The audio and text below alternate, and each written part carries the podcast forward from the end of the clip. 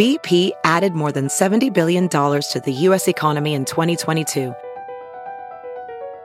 Investments like acquiring America's largest biogas producer, Archaea Energy, and starting up new infrastructure in the Gulf of Mexico. It's and, not or. See what doing both means for energy nationwide at bp.com slash investing in America.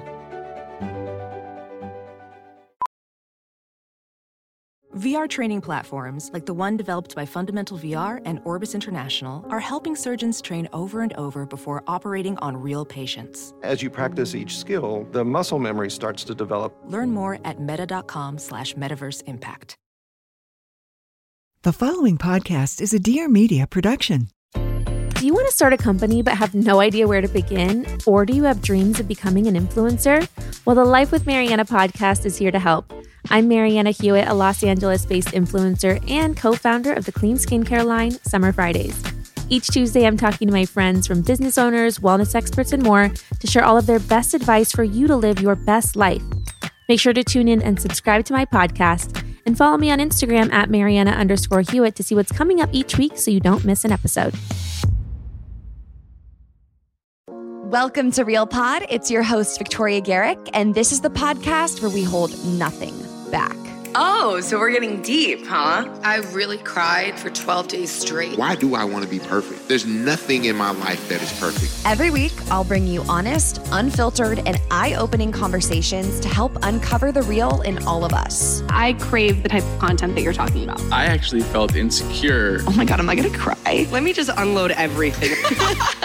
New episodes every Wednesday. Leave those filters at the door because it's time to get real.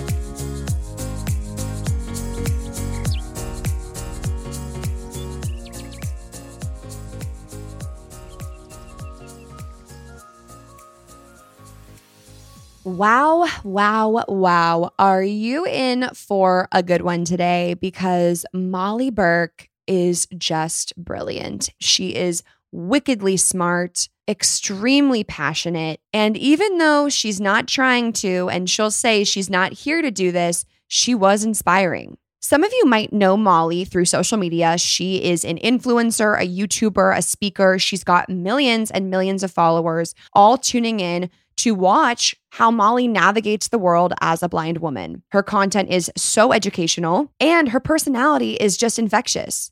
I could literally watch Molly all day long. I've been a huge fan of Molly's for a long time, and I actually saw her at a TikTok party a few months ago, and I mustered up the courage to go over and introduce myself. And I'm so glad that I did because she has just been a joy to get to know. And I'm so grateful that she was willing to come on Real Pod and talk about her story and journey as a blind woman and disability advocate. I learned so much. You're going to learn so much. So buckle up. Before we get started, I want to give a shout out to Meg. Hi, Meg. Thank you for your five star review that says, Vic feels like my virtual big sis. Meg wrote, Real Pod was one of the first podcasts I ever listened to, and I look forward to it every single Wednesday. Vic, please, please come and have more live shows, preferably on the East Coast, so my mom and I can come hang out with you. Oh my gosh, Meg, I would love this. The live show was amazing, and hopefully, we have more in store for the future, definitely out East. Huge thank you to each and every one of you listening. It means the world. And if you want to give me a review or leave a rating, it really helps out the show, and you could be the shout out on next week's episode. Without further ado, let's give it up for influencer, YouTube sensation, motivational speaker, and TikToker, Molly Burke.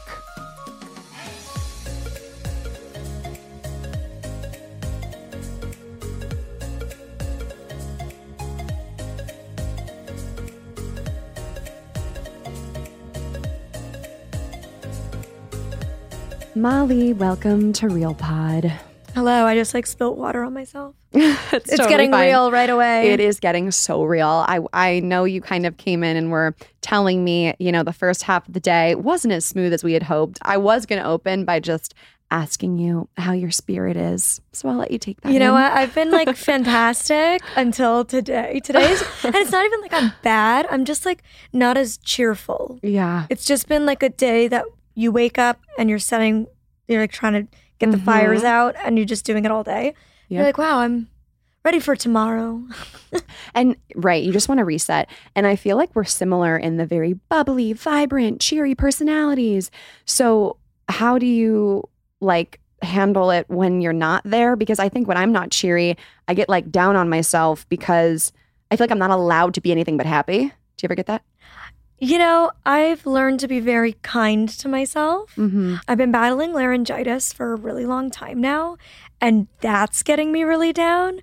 And I was doing a live stream on my TikTok the other day, and so many people were like, You sound sad. You sound sad. I'm like, I'm not sad, damn it. I just have laryngitis. and it's like, it's crazy how exhausting not being able to talk easily is. Like having to put a lot of effort into talking Mm-hmm. is exhausting. And I never shut up. So it's extra difficult. There's probably something unique too when all your followers are asking you, like, are you sad? What's wrong? Because you are known for being so optimistic. And honestly, a lot of your career is, I think, giving to others. Like a lot of your content just about on educating people on blindness and the disability community and the various like injustices in a predominantly ableist society. Like you're constantly showing up and like giving, giving, giving to everyone. So I was going to ask what it's like to have to be on and what was it that made you feel like, okay, I can do this every single day as my job? So I started public speaking when I was five. And by the time I was in high school, I would only go to school like two and a half days a week. And the other times I was speaking.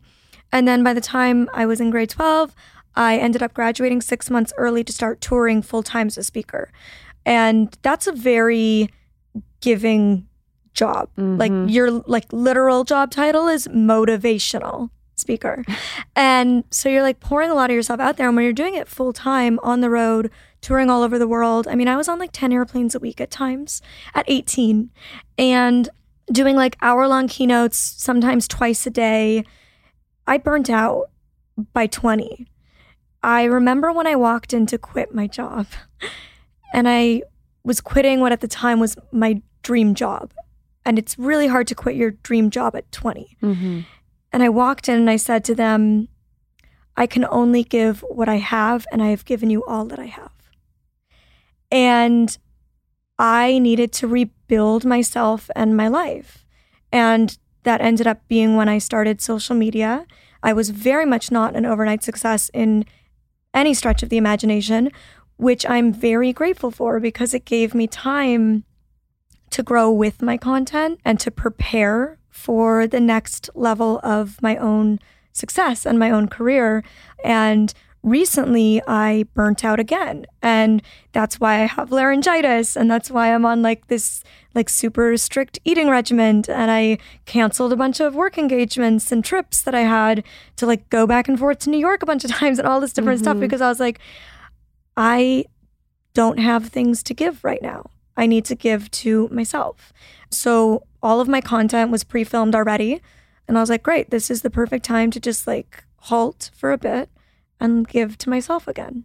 I'm so glad because when we saw each other the other night, you literally said you haven't taken a day off in how many years was it? Yeah, I literally worked for like four or five years with without a day off. I mean, there was times I worked December 1st to December 25th. Mm-hmm. Like I took Christmas day off. I was in Los Angeles, New York, Toronto, Paris, Grasse, Monaco, Venice, Florence, where else? I was in some other places. Like but like that's wild to go to all of those different cities within a 24 day like just the time differences alone and don't get me wrong it was incredible and it was magical which is why i pushed myself to do it because i loved every single moment and i wanted to soak up every opportunity i felt so blessed to be given but that doesn't mean eventually it's not going to catch up with you and ding ding ding it's here it caught up Right. And you said you so you said you started public speaking at five. I mean, I'm gonna need more on that because at five, I was probably like picking boogers, like hiding in a closet during like sardines. Yes, I know. It's, it always catches people off guard. So I used to say I started speaking at five, and then I realized people thought I literally meant learning to talk. And I was like, uh, no, I have to clarify. I started public speaking at five. So, yeah, when I was four years old is when I was diagnosed with retinitis pigmentosa, which is the disease that eventually you know, ended up in my blindness. And so at five years old, I started public speaking about it to raise awareness and funding for a cure. And when I got up on stage, like my parents thought it would just be like this one time thing. This charity asked, Oh, we need like a cute little kid to come like do a little thing at this fundraiser. So my parents thought, okay, it's gonna be like this one time thing. And I got that mic in my hand and like, Lord, you had to pry it out. Okay. I was like, more, more. And I told my parents when I was five years old, I'm gonna move to Los Angeles and I'm gonna be an actress and I'm gonna work in the entertainment industry. I'm like originally from Toronto, Canada. So it's not like just moving states, it's like getting a visa. It's a whole process, you know? Mm-hmm. And also, I'd never even been to LA. So, like, the audacity of me being like, that's my home. But I just knew, like, I there was no place I was more comfortable than like on a stage with a mic in my hand. So at that young age, you're learning that you're going to be different than your friends and your family. Yet it sounds like you're harnessing this really positive side of, oh, well, I can have this platform, I can speak and I can inspire. I mean, how are you processing this as a kid and understanding it? I don't think you are. I think it was something my parents never hid from me, Mhm. which I'm very grateful for. Never hid from you. What do you mean? Like they never hid my diagnosis. They never hid my future from me. They kept me as informed as I could potentially understand or comprehend at the time. And, you know, in grade one, I went home from school and I asked my parents, like, why am I different from the other kids? Because I had a special teacher that sat beside me and I got to use black markers when every other kid had to use a pencil. And I learned off of a whiteboard that was right in front of me, and all the other kids read the chalkboard at the front of the class. And, you know, like I knew I was different. And I asked them, why am I different? And they told me. From the time I could pronounce retinitis pigmentosa, I was saying to people, I have retinitis pigmentosa and I'm going to go blind one day. Like my parents never sugarcoated it. And I'm super grateful for that. But just because I knew I was going to go blind doesn't mean I comprehended what it meant. And the way I kind of, the best way I can put it for people is we all know that more likely than not, our mom and dad will die before us. mm-hmm. That doesn't mean you can comprehend the grief you'll feel when it happens. Mm-hmm. So knowing and going through it are really different. And so I really didn't begin to comprehend or process it until I was actually experiencing my vision loss in its like most intense form. What age was that? 13 is when the progression started through 14. So, so then when you were young, you saw your parents and you remember what they looked like. Yes, I don't have visual memory, so I can't pull up visual images. So a lot of people say things like, "Oh, well, at least you could see." Well, no, it doesn't work You're like, like, that. no, Unfortunately, yeah. you know, I know what I'm missing, Mhm. and so I had to grieve that loss, and I can't just pull up visual memories in my mind of what things looked like. And even if I could, frankly, they change. Mhm. What my parents looked like when I was eight and what my parents look like at 28 is obviously very different. I have been doing a lot of traveling recently, which means I'm on my feet a lot. I'm up and at 'em, I'm walking around. And it's very important for me that I have comfortable shoes that really support my feet. Vionic delivers on great feeling feet so I can live my best life, and so can you because their shoes have VioMotion technology, a patent podiatrist developed footbed that's built into every pair. When I put on my first pair, I was so surprised at how good the shoes felt because you never know until you try. And speaking of that, Vionic has a 30 day risk free trial, which means there's no reason for you not to buy them, wear them, love them, or return for a full refund within 30 days if you're not satisfied for any reason at all. So, not only do their shoes feel like a hug for your feet, but they're supporting your body's natural alignment at the same time. And look, if you don't believe me, try it for yourself with Vionic's 30 day risk free trial. So there's literally no reason for you not to buy. You wear them or you love them, or you can return them for a full refund within 30 days if you're not satisfied for any reason at all.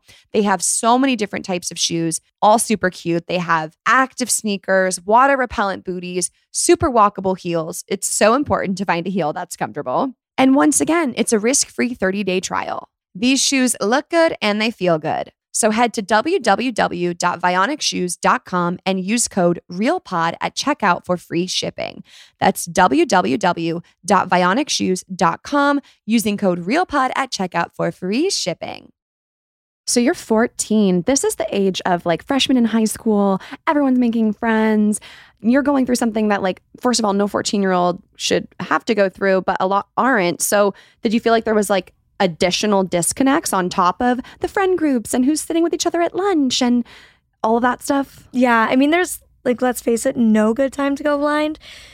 But 14 is definitely on the list of the worst times to do it because everybody is already going through so much. Like you're going through puberty, a lot of self-discovery, perhaps discovering your sexuality, your your identity. It's such a pivotal time where we go from like being children to being people. Mm-hmm. And that was kind of like I was going through all of that, but it was the least of my concerns Mm-hmm. because I was also having to go through something that nobody should have to go through, let alone really still a child. And what was the community like around you? Did you have some great friends like through middle school that you went to high school with? Or were you like, I went to, this is actually so funny, but I went through the, I went to school from first to eighth grade at the same school and I had all these friends and it was my hometown. And then high school, I was like, I want to go somewhere different. And so I went to this high school that was farther away to try something new. And I just didn't end up loving it. And I missed, you know, the community that I used to have. So did you have a feeder middle school and kids who grew you grew up with, or were you making new friends? So I actually switched schools five times to find the best accommodations and the best circumstances. I was I was pretty severely bullied at most of the schools. And so I had gone to a new school for grade seven. Most of my vision loss was in grade eight. I had started a new school in grade seven and had actually let like even looking back now, that was the best year I ever had in school. I had such Seventh a, grade. Yeah, I had such an amazing friend group. I loved the school I was at. And then obviously it all starkly changed in grade eight. And unfortunately, I lost my friends and was really badly bullied again and switched schools again for grade nine and then again for grade 11. Like I just shifted around a lot. School was not necessarily a very positive experience for me. Do you feel like there were lots of misconceptions around your being blind and, and kids just not even knowing how to like interact with you? Because we're in a society that's like, don't look, don't ask questions. Think at the same time, there's no one trying to bridge the gap to, to create more unity. And then there's an environment that's not even set up to make you fit in. You know, this back in 2008. Representation now is absolute garbage. So back then it was far worse. Mm. And I think, I mean, the perception still exists now. So it, it certainly existed back then with, with less representation and education. The world really views blindness as black and white. And so there was definitely a struggle of understanding my vision loss journey. Went to a very prestigious private school at the time. Mm-hmm. You know, I was fortunate to grow up upper middle class, but in this school, like we were poor. So there was already like a bit of a difference between me and a lot of my classmates. And so this just made the divide that much further because it wasn't even like being in a normal public school setting where the difference was like, I'm going blind and you're not. It was like, I'm going blind and you're not. My dad has a private jet and yours doesn't. My mom is a CEO and yours isn't. Like, it was like, a, there was a whole lot of layers to it mm-hmm. that made it that much more stark the difference of like my circumstance and theirs. And that made it that much more difficult for them to understand what I was going through. Did you deal with mental health issues at this age? Because, I mean, when I was in high school, I was, I feel like I was kind of ignorance is bliss. When I got to college is when I started to be really anxious, struggle with depression, body image issues at an all time high. And a lot of that had to do with the pressure of the environment I was in, but also, you know, like trying to fit in, make those friends. So as you're going through this at home, I mean, were you struggling with depression? Oh, yeah. I was severely depressed. I was struggling with situational depression and suicidal ideation. And it was, yeah, in, in quite literally every sense of the word, a very dark time in my life. When did things start to change? And did you uh, feel like more, I guess, power in your situation? It's like you're going from situational depression to now having completely, you know, taken ownership of every part of you in this really inspiring way. And we talked in the beginning about like your optimism. Was there someone that inspired you? Was there a moment where you were like, this is the last tear I'm going to cry? Or this is the silver lining if I'm focusing on these feelings? You know, I wish I could tell everybody that there's like a magic happy pill and I have the secret and you just follow XYZ steps. But recovery is a journey and rebuilding your life is a journey. Healing is a journey and it's ongoing and it's ongoing forever. Mental health is a journey with peaks and valleys, it's not linear. And so I can't say that like there's one, like it just clicked and I'm healed. It was a lot of intentionality, a lot of work, and a lot of effort, and wanting to get better, wanting more for myself, and realizing that I deserve to feel better. And I could either hit rock bottom and give up, or I could hit rock bottom and give myself one more fighting chance. And that's what I chose to do. Do you think that society kind of played a role in you initially feeling like, well, if this is the situation, then like my life's gonna suck or this isn't gonna be great. You know, there's many parts of being disabled that suck. I'm not gonna lie, I, I don't like to sugarcoat things. Being disabled is really hard and I make the most of it and I try to share the positives because unfortunately I feel like historically we've only seen the negatives.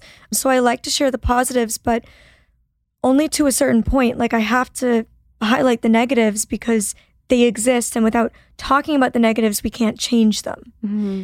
And without talking about the negatives, you know, I don't want my disabled audience to see me always being positive about my disability and being like, "Oh, well why does my life suck sometimes?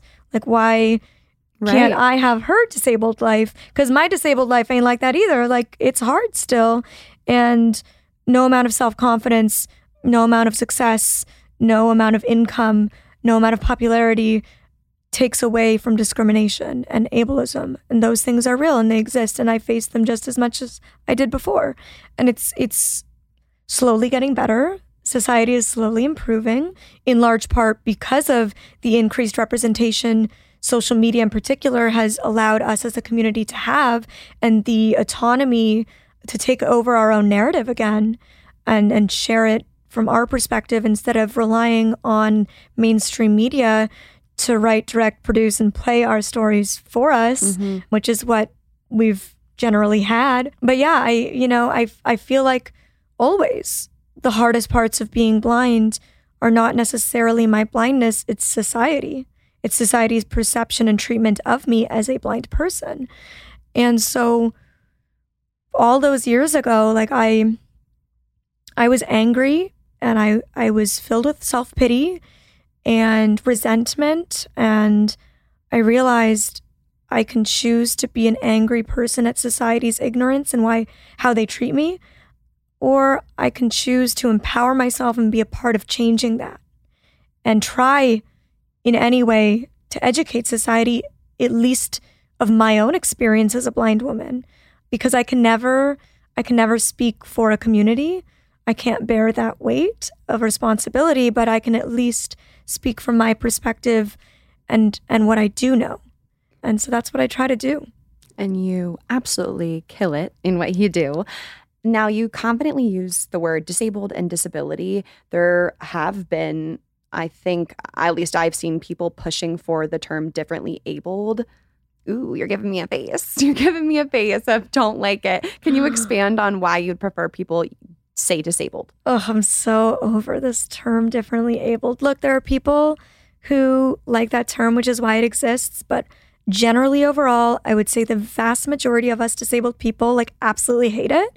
And it like, I mean, it physically makes me cringe. Like I hear it and I'm like, God, I think always the best course of action if you are unsure what terms to use and how to refer to a person's disability is simply to ask just like you would with somebody's pronouns. It gives people autonomy to make that clear. And wow, how much easier is it for all of us as a society to now know what to do and we feel comfortable doing it. So it's perfectly acceptable, in my opinion, to do that if you're working with, going on a date with, in class with, friends with somebody who is disabled. I hate when people tiptoe around my disability when they're like, Molly is visually impaired. Molly can't, she can't see very well.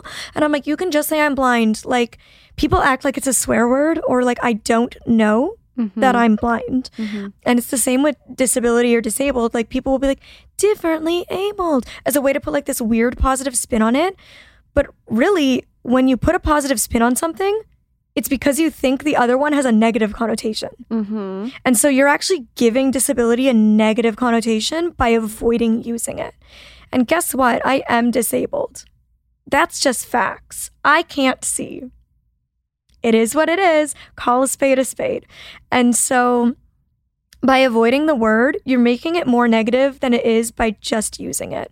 And again, I really believe that when we, we avoid something, like there's no way to fix it. Right. So if we avoid disability, there's no way of combating the challenges that we as disabled people face. If all we're doing is putting this like differently abled positive spin on it, then we're like, oh, there's no problems with being disabled. You're just differently abled. It's all positive and good and fine. But it's not. Like that's the reality. It's not. We still live in a like wildly ableist society that discriminates against disabled people daily. And that's the reason disabled people don't feel comfortable often disclosing their disability. And it's because it's been made to be a negative thing. Mm-hmm. And so we as disabled people want to take back that narrative. And you know, again, there's there's people who like the term differently abled, but I would say they are definitely in the minority. And would you think that that's because they've maybe bought into this mindset that disabled is, like you said, not a good thing? Like, do you like you kind of like it makes me think of how like the fat activist community is really embracing the term fat. Exactly. And it's one of those things like I can only speculate from what I've seen and what I've heard and who I've talked to. I think it's really easy to have internalized ableism when you're raised in an ableist world. And I know that because I've had ableist beliefs about myself and my community at times in the past. And that's not easy to admit, but I've learned and I've grown. For example, like thought I needed to be cured to live a good life. I definitely believed that in order to be like a successful person, I needed to be sighted. And that's something I definitely don't believe anymore. But that is like the world we're raised in is the world of like fundraising for cures and acting like disabled people are sad.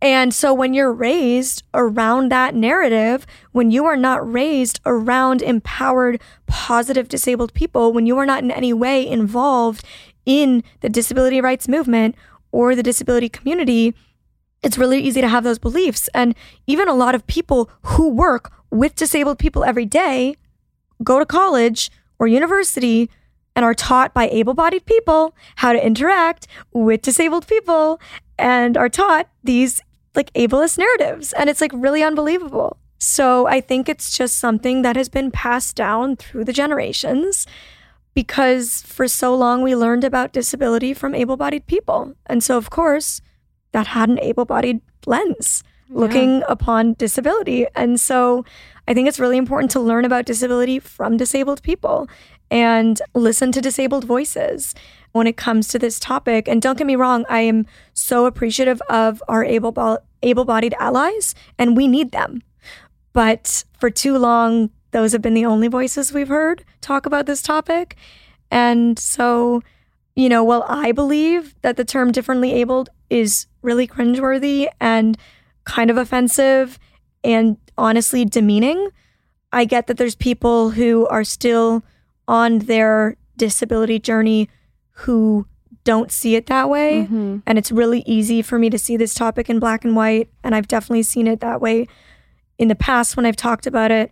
And, you know, I, I don't want to like offend people who still identify with differently abled, but I also, you know, would love for them to do some self exploration on where they've developed a liking for that identity Mhm. and why it's something that resonates with them, Yeah. where they received that from. Because I think a lot of times, like, it's given to us by able bodied people that are, like, in some way trying to comfort us. Mhm. Like, don't be down about being disabled. You're not. You're differently abled.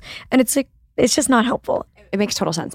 How do you work through the times you get tired of having to educate and having to explain? Like, I mean, even as we're walking up to the studio and then we get into this room and it's like there's quite a few cameras. I'm like, oh, I should grab Molly's hand and like help her this way. And then I'm like, maybe I shouldn't touch her because what you can't touch someone unless you ask them. And so, and then you know what I'm saying? But then here it's okay, let's ask someone about their disability and then have them communicate how they want it. Wouldn't it be annoying to you though every time you met someone they did ask, you know, isn't it?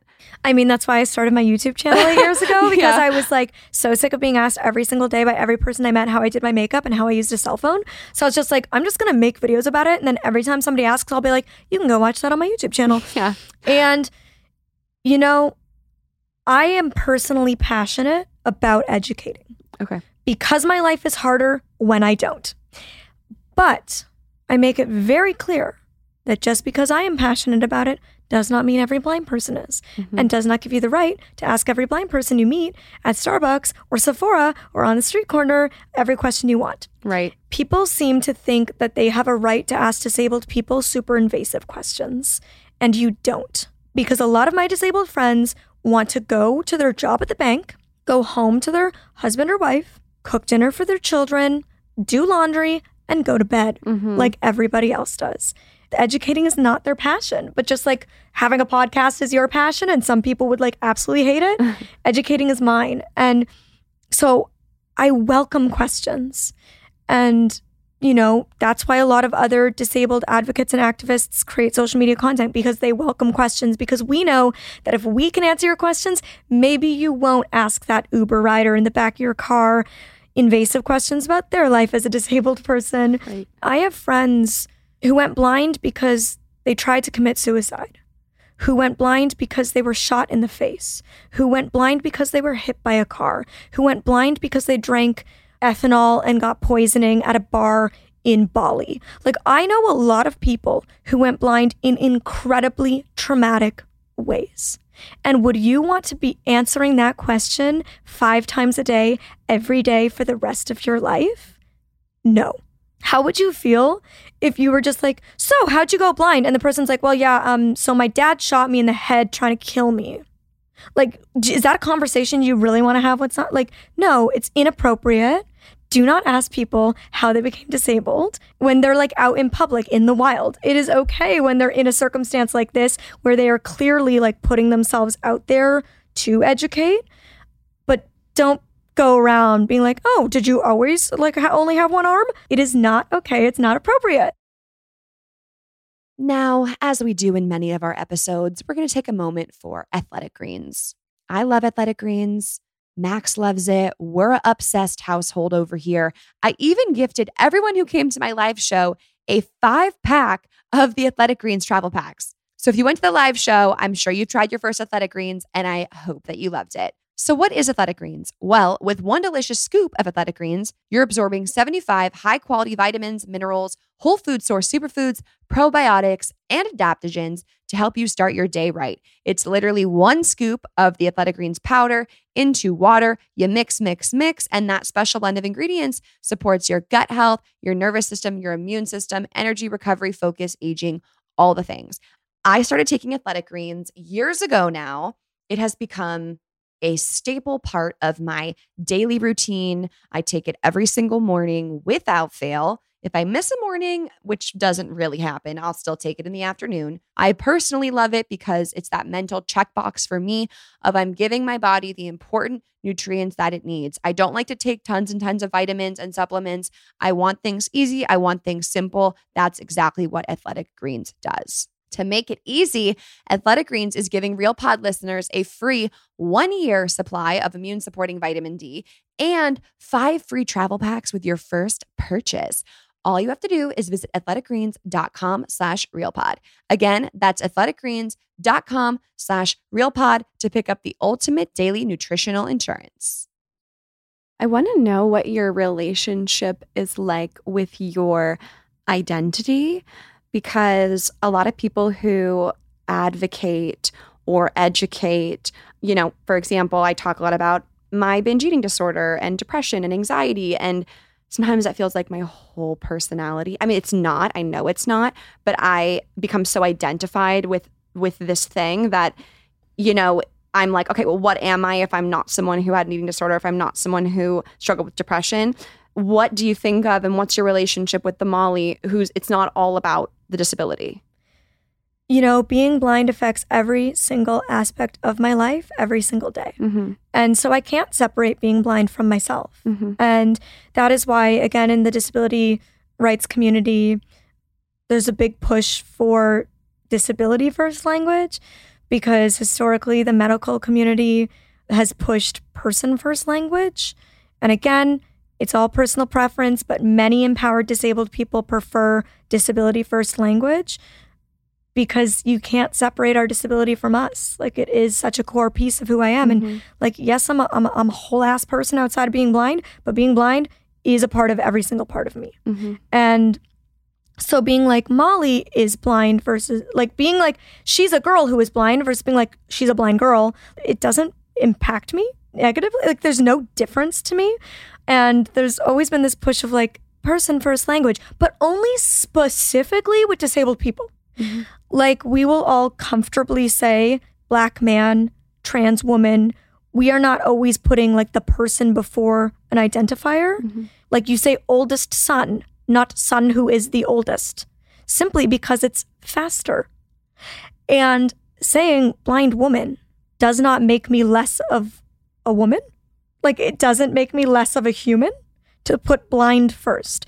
And again, I think it's like this this real thing where society has been like, we need to show disabled people that we know that they're people. And it's like if you have to remind yourself that I'm a person outside of my disability, I think that's more of a you issue than a me issue. Because I was well aware that I'm still a girl outside of my blindness. And I remember years ago on YouTube when I was doing tons of collabs with big YouTubers and I wasn't as well known, a lot of people were like, stop calling her the blind girl. She's Molly. And I was like, but guys, like, I'm like confidently, happily the blind girl. I'm proud to be the blind girl. I'm proud of being blind, you know? Like, it's made me who I am today. And all of the hard parts about blindness give me the strength that the girl behind the blindness has. And so, whether I'm a girl who is blind or a blind girl, I am the same person. Yeah. As you approach your career and you think about everything that maybe you still want to accomplish or that you have on the plate, I know you said you're struggling with burnout. So, I mean, is there a world where you do take a step back from the educational work that you do, or is it taking smaller breaks and finding different like paths to doing it that don't drain you as much? I don't think I will ever step back from what I do. I am the type of person who has so many dreams. My vision board is like spans six boards, you know, like I am somebody who always wants more. And I mean, maybe that's my toxic trait, one of many, I'm sure. But I, my job will never be done mm-hmm. because the world is still so ableist you know What like my s- job will never be done What's Like- some of that like everyday bullshit that when you say it's like so ableist, what do you just know is never? I heard on one of the podcasts you were on, you said every restaurant's supposed to have a menu that you'd be able to read, but legally, but they Mhm. don't. Mhm. So, like, what are just some of the things that you just are like, I just, it's not even tolerable, but it passes in this society because not enough people are bringing it to the forefront. i mean getting denied access with my guide dog like ubers Lyfts restaurants hotels stores you, you, name have an it. Uber driver straight up tell you no and drive off. oh my god like sometimes five times in one day. Yeah like it's horrible. People talking to the person i'm with instead of me. So like if i'm somewhere with my mom ordering food they're like and what does she want? Like acting like i'm just not there. Just little things like that. When people come up and take a photo with me without telling me they're taking a photo with me simply because i can't see it i would totally date you if you weren't blind you're really pretty for a blind girl so, i mean you name it The fact that you just brought up dating, I wanted to ask you what you think of the show Love Is Blind because I I I don't know uh, what what side you're going to take, but I was thinking I bet the concept of like oh my god and you can't see them before you t- you're like literally fuck you like that's my life It's so funny. Like I, the first time I started watching that show, I watched it. Like I clicked on it because I thought it was about blind people and I was so excited for representation. And then I was like sorely disappointed, but also not because it's my favorite show ever. Really? And I cannot wait for season three. But it's just so juicy. My Wait, why is it your favorite show? Because like so it's too juicy. Okay. It's too juicy. It's so dramatic. I freaking can't. I soak it up, man. Oh my gosh, I'm shocked that you like the show because I would have thought that maybe the whole like can you believe that these singles are not going to see each other would have maybe like rubbed you the wrong way in the sense of like that they're calling it like an experiment and you're like this is a lot of people's reality but no No, because blind people are still shallow. There's like a big misconception. I mean, and I'm not obviously not all of them. Like people, we're all different humans. It's a spectrum, but many of my blind friends and I are just as shallow as sighted people. And I say that to be real because I'm not trying to put myself on a pedestal because society does that with disabled people and it's gross. And I'm here to be a real blind person. And that means you're not always going to like me. You're not always going to like what I say because I'm not here to inspire you. I'm here to be a person because forever and a day, disabled people have either been here to inspire you or make you feel better about your life. We are either someone to pity or someone to praise. And we are just people. And disabled people can be just as shitty as all people. They can be drug dealers, they can be cheaters, they can be literally anybody. They can be murderers, okay? Like disabled people are not excluded from being shitty humans. And for too long we have excluded us from that. And so you don't you don't have Molly you don't have for to like murderers. this is the most inspiring thing I've ever heard. but it's true. Like it's true. And whenever, pe- like I remember getting a comment once, and it's one of my favorite comments I've ever gotten because I was like, "Thank you, that's my point." They were like, "I clicked on this thinking she was going to be a really cool blind girl, but she's just basic AF." And I was like, "Yeah, yeah, I am. That is the entire point of my content to show you that I'm a normal ass person. That's it. Just a normal girl." Just a normal 28 year old woman, okay? I'm not special. I'm not that interesting. I'm just a person who happens to be blind. And I share my experiences, going on just as many bad Tinder dates, loving sushi, and all things glitter. You know, I'm just a person. And so I could very easily be like, yeah, like when I fall in love with somebody, I fall in love for who they are on the inside. Absolutely not. When I'm swiping on Tinder, I'm like, okay, like one to 10, where are we at? What's the body like? What's the hair like? Wait, like? because you're Facial hair. asking a friend Oh, or yeah, because it says it in the- absolutely. No, I'm asking a friend. I will swipe with friends exclusively. If I'm swiping on my own and like fully Russian rouletting it, best believe I'm not going to meet somebody before my friend gives me the full down low. Are you dating anyone now? Absolutely not. I'm the happiest single person you've ever met. I have no interest in dating right now. But I say that just to say, like, just like anybody else can be shallow, like we can be shallow. And like, like you don't take that away from us. Okay, I am obsessed with everything you just said. But my second follow up question is on this note, have you struggled with body image issues? And if so, where has it stemmed from? I know for me, it was a lot of seeing the Victoria's Secret fashion show, seeing other girls and comparing myself to them. But obviously, as stated just now, you know, you do appreciate good looking. So, whatever that means to you, like, how do you deal with your own self image? You know, it's interesting, like everything it ebbs and flows, right? Like nothing is a constant. It changes as we change as humans. And so there have been times in my life where I feel like I don't struggle with body image as much as the average person does because I don't flip through magazines and compare myself. I don't look at people around me and compare myself. I mean, we live in Los Angeles. Like, you know, it's a pretty shallow society here. Um, there's a lot of beautiful people, and there's also a lot of pressure to stay young and stay beautiful in this industry and to get work done. And like, I feel like I don't fall victim to that as much because I don't look around at everybody else at Mastro's in Beverly Hills and compare myself. But there are other times when I feel like I struggle more because I can't, I blow up in my mind minuscule things. So, for example, for a long time, I thought I had a really big nose.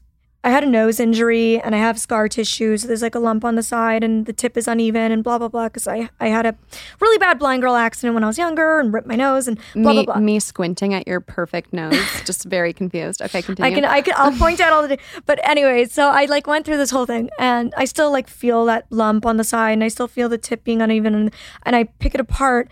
But for a long time, I was like, oh my God, my nose is huge, blah, blah, blah.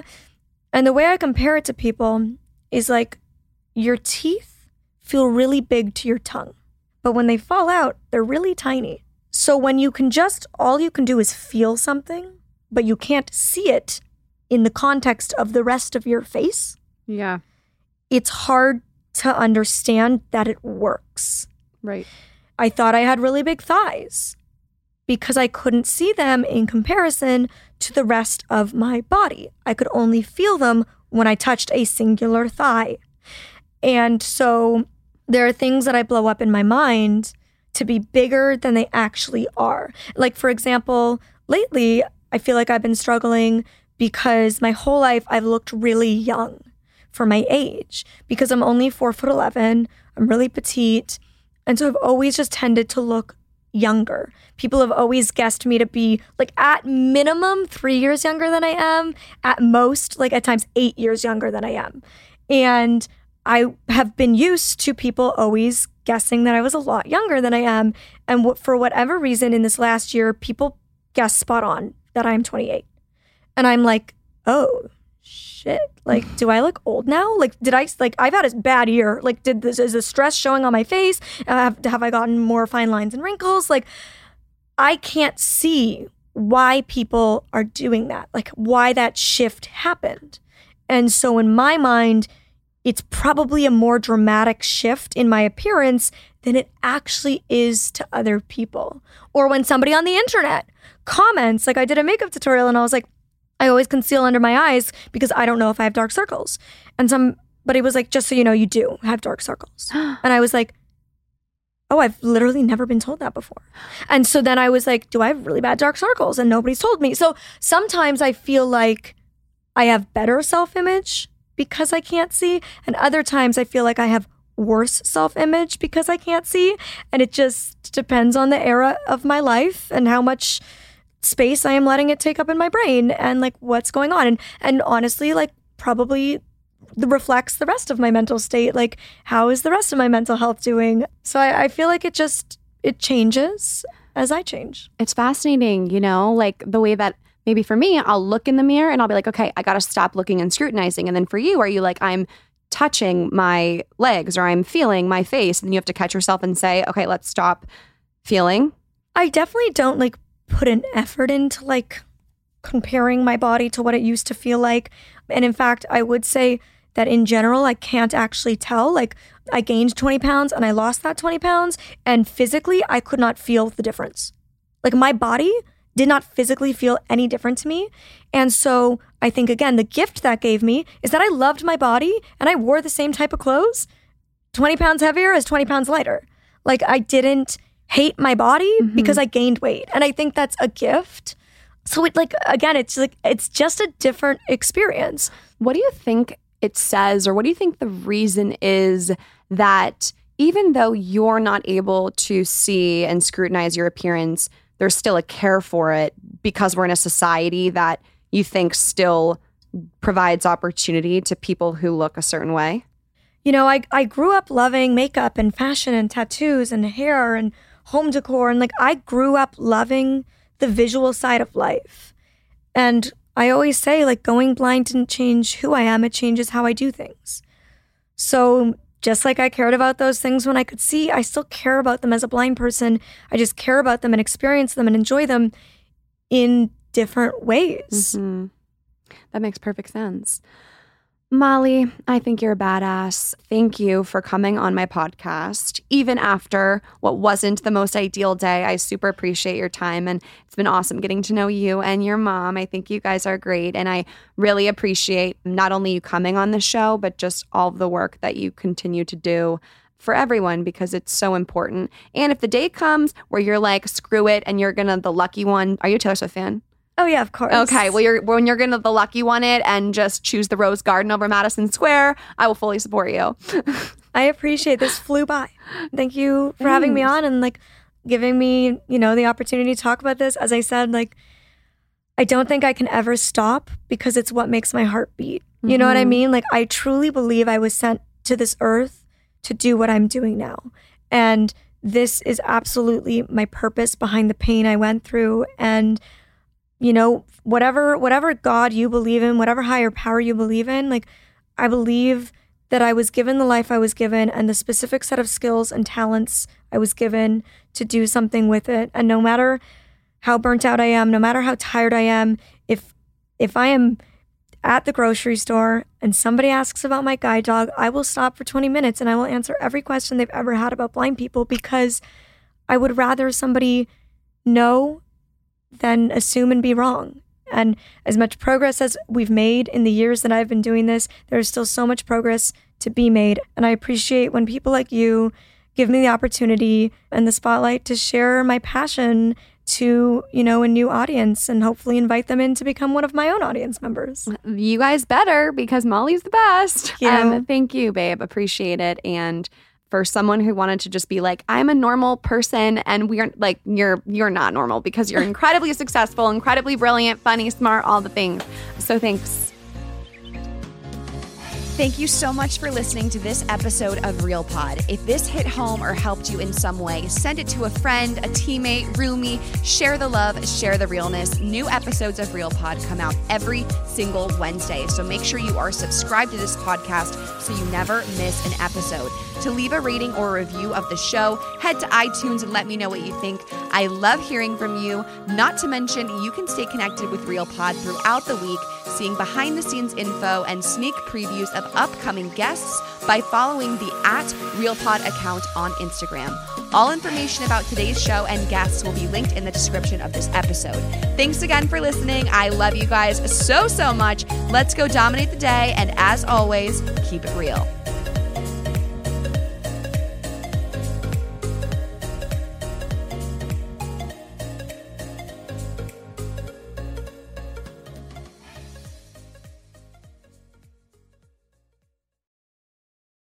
Please note that this episode may contain paid endorsements and advertisements for products and services. Individuals on the show may have a direct or indirect financial interest in products or services referred to in this episode.